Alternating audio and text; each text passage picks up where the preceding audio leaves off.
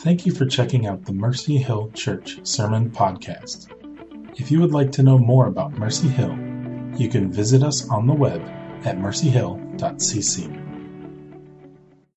Well, as, as we open up the Word of God together, I, I got to tell you, I am really excited about what John and I are planning to do over the next few weeks. We're going to tag team these next few weeks and, and maybe be able to answer from Scripture uh, some things that you might have noticed or felt but had a hard time putting your finger on. Because many folks, you, you've started coming to Mercy Hill, you've been here for a little while, and, and you said, wow, there's something different about this church. Maybe you've been to some other churches and they've done things in certain ways. Maybe you've never been to church, but you say, man, there is something about the way this church does things. And if you try to put your finger on it, it kind of squirms away and you can't quite say what it is. Well, something about the way the people are, or how the leadership functions, or just the, the way everything is done here, and the sense of the Lord's presence. You can't quite put your finger on it. But over the next few weeks, John and I are going to try to unpack for you certain scriptural priorities and values that the leadership here intentionally adheres to that actually have structural implications, practical implications for how Mercy Hill does church. So let's ask the Lord to help us, shall we? Let's just pray. Lord, thank you so much that we can sit in a comfortable building and be here lifting up your name and saying how we want to exalt you. God, help us to play our part here in what it means to lift up your name in this part of Northwest Indiana, God, in Chicagoland, as the youth go and represent you and us together during this week. Father, help us to play our part with our brothers and sisters around the world and to each one of us be who you want us to be in this family. In Jesus' name, amen. I got to tell you, I love the verses that we're going to get to look at together this morning. It's, it's a set of verses that at face value, you look at it and you think, it, it's not very profound, but it's captured my heart. And I hope to maybe infect you with some of the reasons why these are some verses that really grab me. Uh, it's in Philippians chapter 2, uh, some verses later than where Johnny was reading a little earlier, verses 19 through 30. And I'm, I'm trusting as we look at this that God's going to help transform our perspective and that it won't just be information from some verses, but it's going to give us a new way of looking at some things. The, the Bible is a fascinating, phenomenal book. God speaks to us not only through direct instruction, but through example and through people's lives. And so come with me here as we read these verses uh, Philippians 2 19 through 30. Paul is, you are so kind, Tim. Thank you. Might as well take advantage of that right now.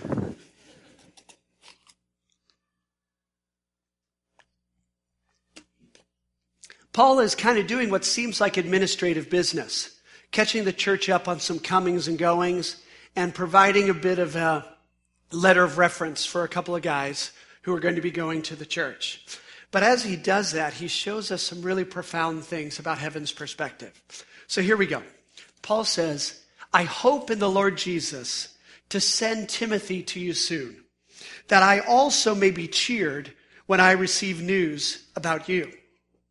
I have no one like him who takes a genuine interest in your welfare. For everyone looks out for his own interests, not those of Jesus Christ. But you know that Timothy has proved himself because as a son with his father, he has served with me in the work of the gospel. I hope, therefore, to send him to you as soon as I see how things go with me. And I am confident in the Lord that I myself will come soon. But I think it's necessary to send back to you Epaphroditus, my brother, fellow worker, and fellow soldier, who is also your messenger, whom you sent to take care of my needs. For he longs for you all and is distressed because you heard he was ill. Indeed, he was ill and almost died. But God had mercy on him, and not on him only, but also on me, to spare me sorrow upon sorrow. Therefore, I'm all the more eager to send him, that you, so that when you see him again, you may be glad, and I may have less anxiety. Welcome him in the Lord with great joy and honor men like him because he almost died for the work of Christ, risking his life to make up for the help you could not give me. It sounds like kind of administrative and people coming and going, a little bit like the church announcements, honestly. And yet, there's a profound revelation embedded here. And part of what I love about these verses is the view that we see when we don't just look at them, but look through them at what they're showing us. Uh, next slide. I, I picture it a bit like a window because we see in these verses a window into heaven's values. What the apostle Paul, through the Holy Spirit's inspiration, is expressing about what heaven really cares about here. And I want us to not just look at the window itself, but take a look at the view through the window. And so these verses, in a sense, giving us a window into heaven's values, show us three things that I want to try to touch on this morning. The first is, is how Jesus is at the center of it all, of the whole thing. In the midst of what really is kind of a bit of a news and update, it's saturated in Paul talking about Jesus himself and the gospel. Secondly, these individuals that he talks about, Timothy and Epaphroditus, they are an incarnation of heaven's values. Paul introduces them as examples. He's using them to talk about how important it is to embody the things that heaven thinks are really important. And thirdly, what, ha- what he's doing there is showing us that heaven operates on a different kind of economy than the world does. I don't mean just a financial economy. I mean the system of what's valued and what's valuable and the currency that's used in the interchange of what's precious back and forth between people and things. It's a different economy that isn't focused on results and productivity, but on relationships and actually valuing others as more important than ourselves. And so this idea of Jesus being at the center is something that's distressingly easy to just give lip service to. You know, we sang, a song about it this morning. You know, it's easy to do a little bit of God talk sprinkled like, you know, a bit of paprika on top of the potato salad. But what Paul's showing us here is that even when he's talking about something as simple as who's coming and who's going and what his hopes are for how that's going to work out. He keeps talking about Jesus right in the midst of all of these everyday, ordinary details. Uh, if you take a look, I just extracted these statements from the verses that I read, where he says, His hope is in the Lord Jesus. Like, I have to admit, I have all kinds of hopes, things that I hope are going to work out a certain way. You know, some people hope that the weather's going to be cooler on the picnic because when it's over 85 degrees, they just melt. Hey, I should tell you, when John and Brian were with us in Zimbabwe, he held up remarkably well under some temperatures well over 100 degrees. It was suffering, it was hard, but he kept a great attitude about it. But I have to admit, some of my hopes are not really in the Lord Jesus. They're just the way I want something, you know. And sometimes I'll do the equivalent of praying that Jesus would bless me with nice weather for my picnic. Uh, but what Paul's doing here expresses that for Paul, in all the things he's talking about, it's wrapped up in the Lord. It's not something he just tacks on for Sundays or for things. It's that when he thinks about how do I help and serve this church, it's a hope he has that's in the Lord. Similarly, he talks about the interests of Jesus Christ. He talks about uh, being partners together, serving in the work of the gospel. This is a short passage. There, there's just a dozen verses here. And yet, over and over again, we're finding Paul's expressing hope in the Lord, confidence in the Lord. How, when Epaphroditus didn't actually die from being sick, how do we understand that? What's our view of healing? It's that God had mercy on him and on me. And so, church, what should you do? Welcome him. How? Welcome him in the Lord. Because everything he was doing, it was for the work of Christ. And so as we see this kind of saturation here, we see that it's all full of Jesus. That's a priority here at Mercy Hill. We, we don't want to be people who just talk some God talk when we have a meeting and then during the week we're just doing everything our own way or just invoking the name's Lord, the Lord's name to baptize, if you will, our own agenda and theory and things. No, it matters that Jesus really is at the center, not just as a theological concept, but as a functional reality in our times together that we worship, that we pray. That when there's a women's ministry going on, where, where does the priority come? What's going to be the emphasis? There's an emphasis on prayer, on actually reaching to the Lord for the sisters. Are you seeing that? That this issue of having Jesus at the center, it's fundamental and foundational to who we are, obviously as a church. But what is a church? The church here is not an administrative entity. It's not just a 501c3 legally registered corporation. This is a family, a body of Christ, a set of people for whom Christ is at the center. Is that making sense? Are we together? Okay. Uh, secondly, one implication of that is it's not projects that are the priority of the church. It's not even the, the structural things that organize us and hold us together that make us who we are as a church. Paul does not make any mention of formal titles or positions for either of the brothers that he's working with or how they relate or connect to the church. The name that gets mentioned over and over is Jesus. The one who has the unique place of worth and supremacy is, is Jesus. And so in Paul's mentality of how he and these leaders connect and interact with the church.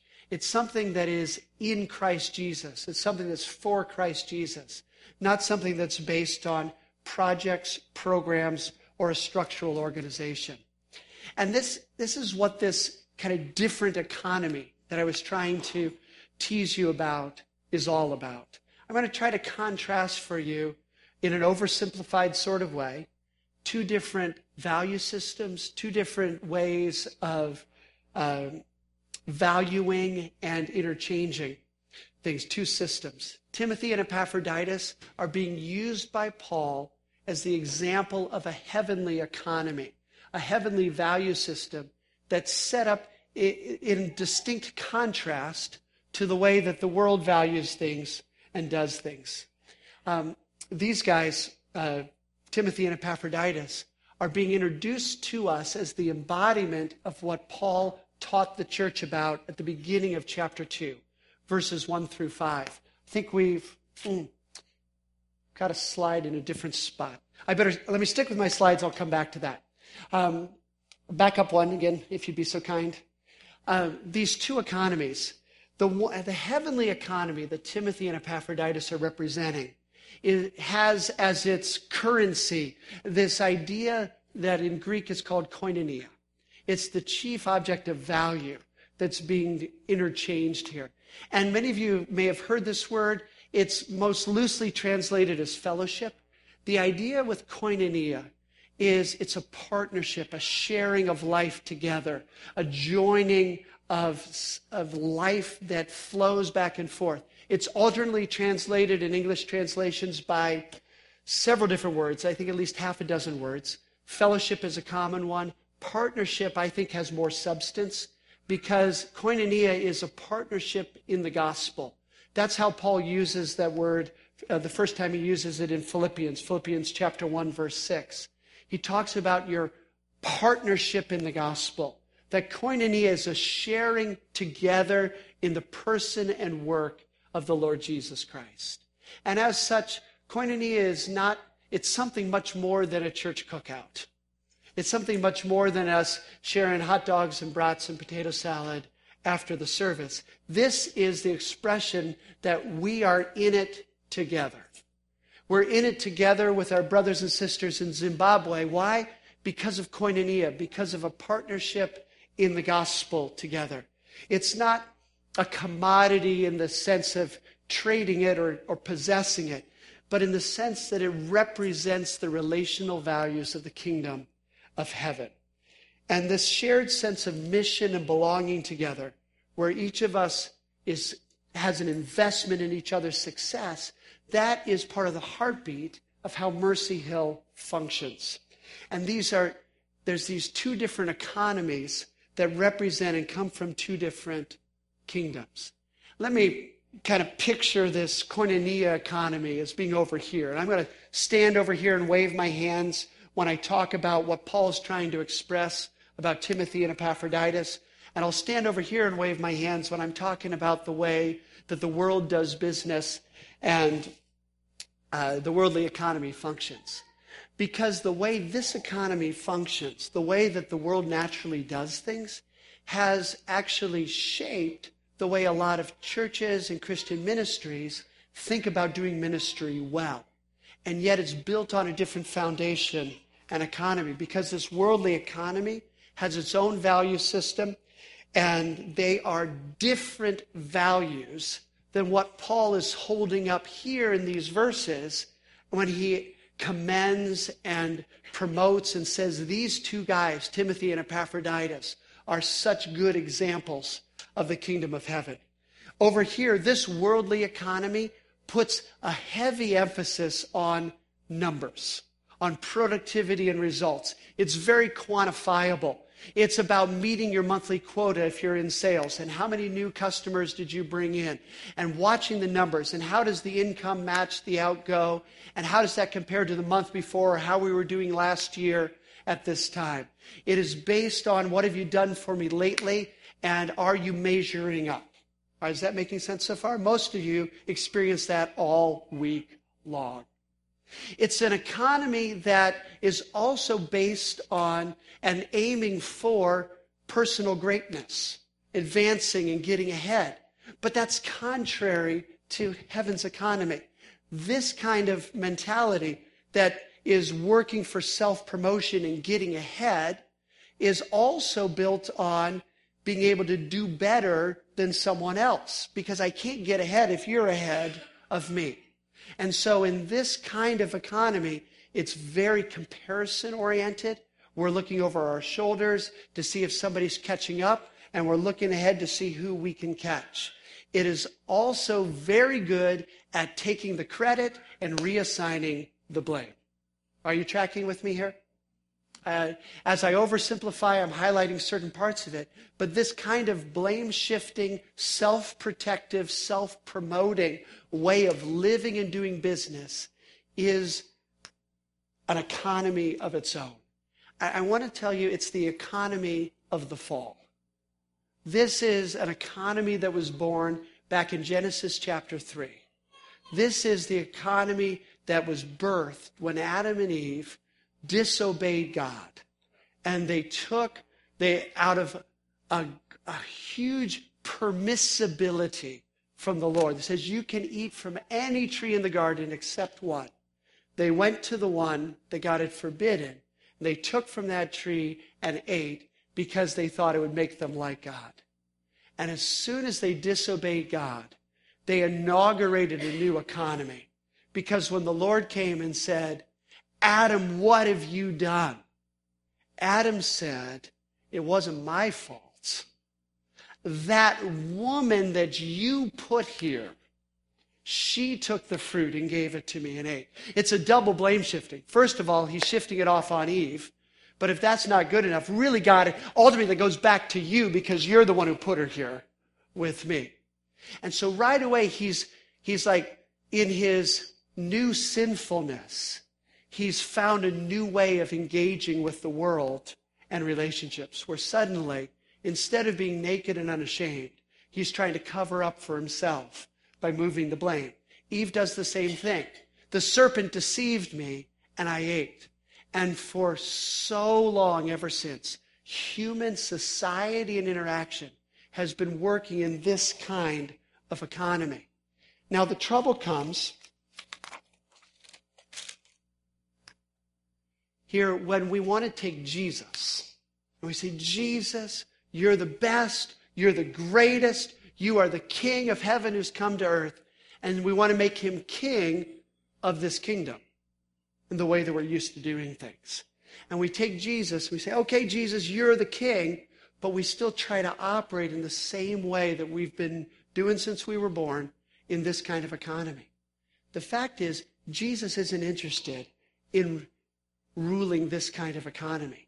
He's brought his own kingdom and his own value system and his own economy that he's the king of. And so if we're going to convert to following Jesus, we have to shift systems of operation as well. We have to change the way that we engage with people and with society to function in the way that Paul is trying to describe in this, in this, in this passage, verses 19 through 30.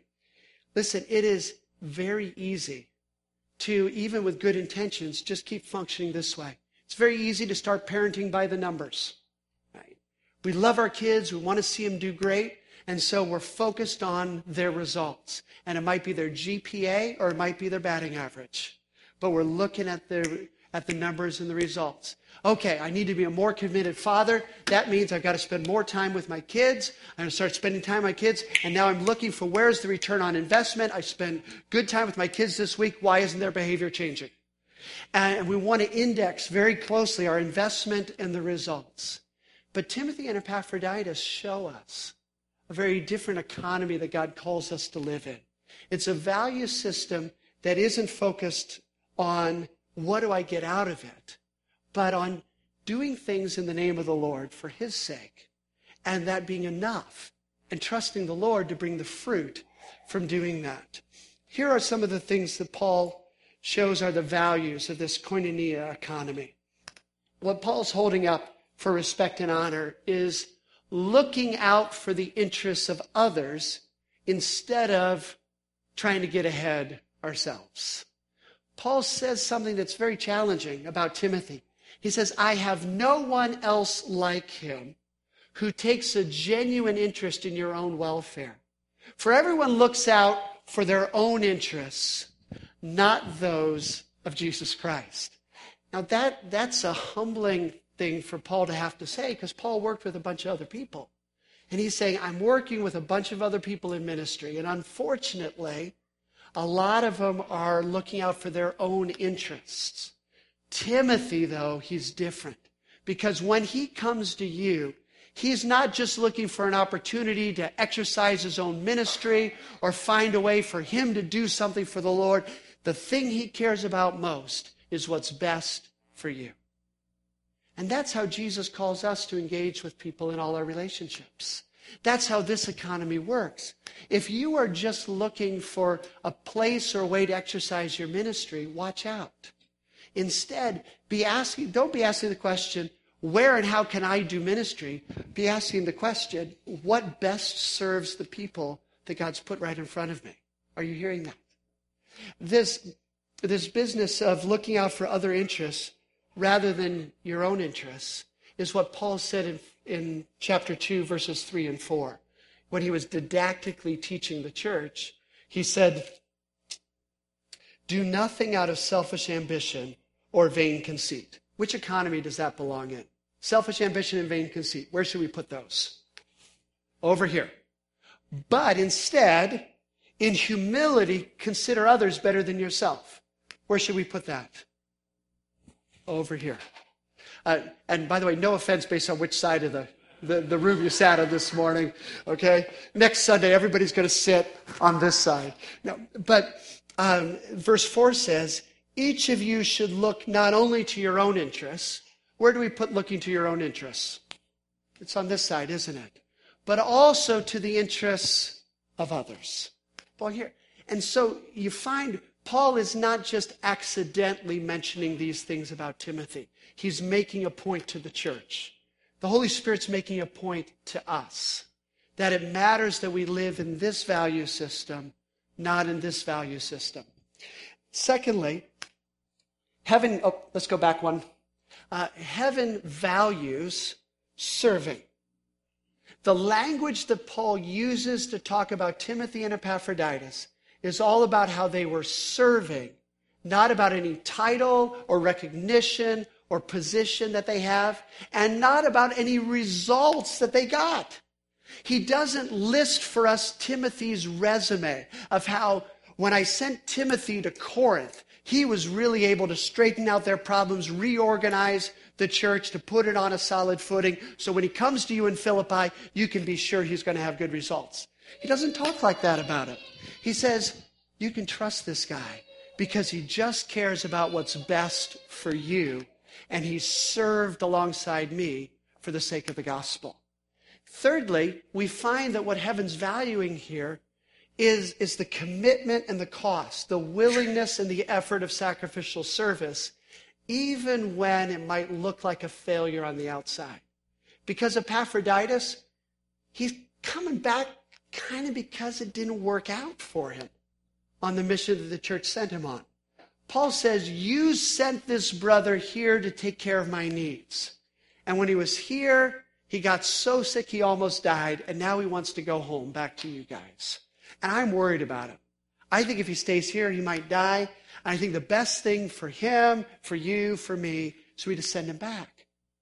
But when I read that to you, when I read it to you, instead of rephrasing it that way, when I read you those verses, it didn't sound like he was a failure, did it? Hello? No, but when I restate it, if you're evaluating Epaphroditus in this economy, did he succeed or did he fail? I tell you, he's not getting a promotion after his last assignment. But in heaven's value system, welcome him in the Lord with great joy and honor men like him, for he almost died for the sake of the work of Christ. Do you see that what heaven values is a different set of values? That means that you and I, we need a renewing of our minds. We actually have to convert some of the perspectives and assumptions that come naturally to us. Because there is a temptation, and sometimes it, it flies under the name of excellence for the church, that we should organize and put our energy and attention into certain things so that we do things really, really well. But watch out we could be putting our attention and effort into doing some things really well that heaven doesn't care about. Hello? While in fact neglecting things that are precious to heaven.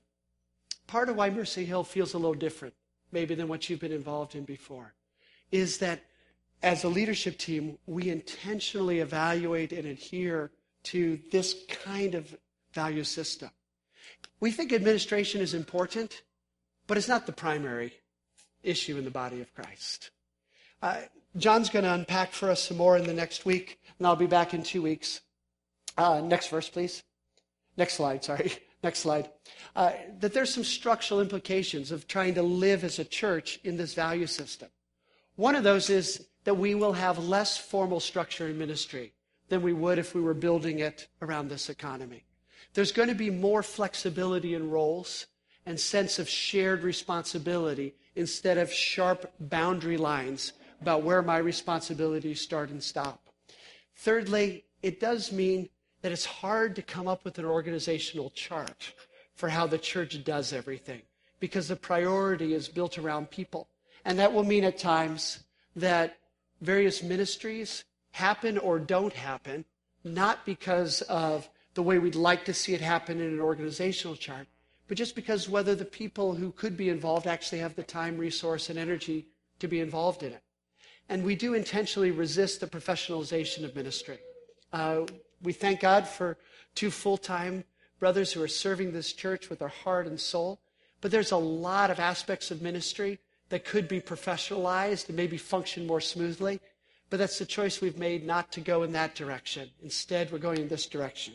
So over the next couple weeks, we'll be trying to unpack some of these things in more detail.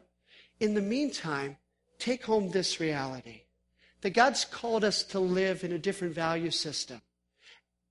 And it means that some of the areas where you may have evaluated some of your own serving, giving, and faithfulness to the Lord as a bit of a failure because the results aren't there, heaven may evaluate it as worthy of honor. Are you getting that? And when you look at what's it mean for me to serve Jesus this week, look right in front of you and be asking the question what, what's it look like to be concerned for that person's interests? Because what Paul has done in these verses is equate the interests of others with the interests of Jesus Christ. I just want to close with you seeing this parallelism. Paul says in chapter 2, verse, uh, verse 20, I have no one else like him, that's Timothy, who takes a genuine interest in your welfare, right? You, you follow that. He's saying Timothy is unique because he takes an interest in whose welfare? The people, other people's welfare. Now, the contrast that he makes is to everyone else. And what is everyone else looking at? Their own interest instead of what? Instead of the interest of Jesus Christ. And so the way that Timothy is like nobody else is because, unlike everybody else, instead of looking out for his own interests, he's looking out for the interests of Jesus Christ. But how does Paul say that's being expressed? It's looking out for the interests of others. And the great greatness, true greatness in the kingdom of heaven is found in becoming the servant of all. When we think about what greatness is defined by, we recognize heaven defines it in this value system. You can be great this week. Not by being the top, the best, the greatest, but by looking out for the serving the interests of Christ in the people who are around you. Let's pray.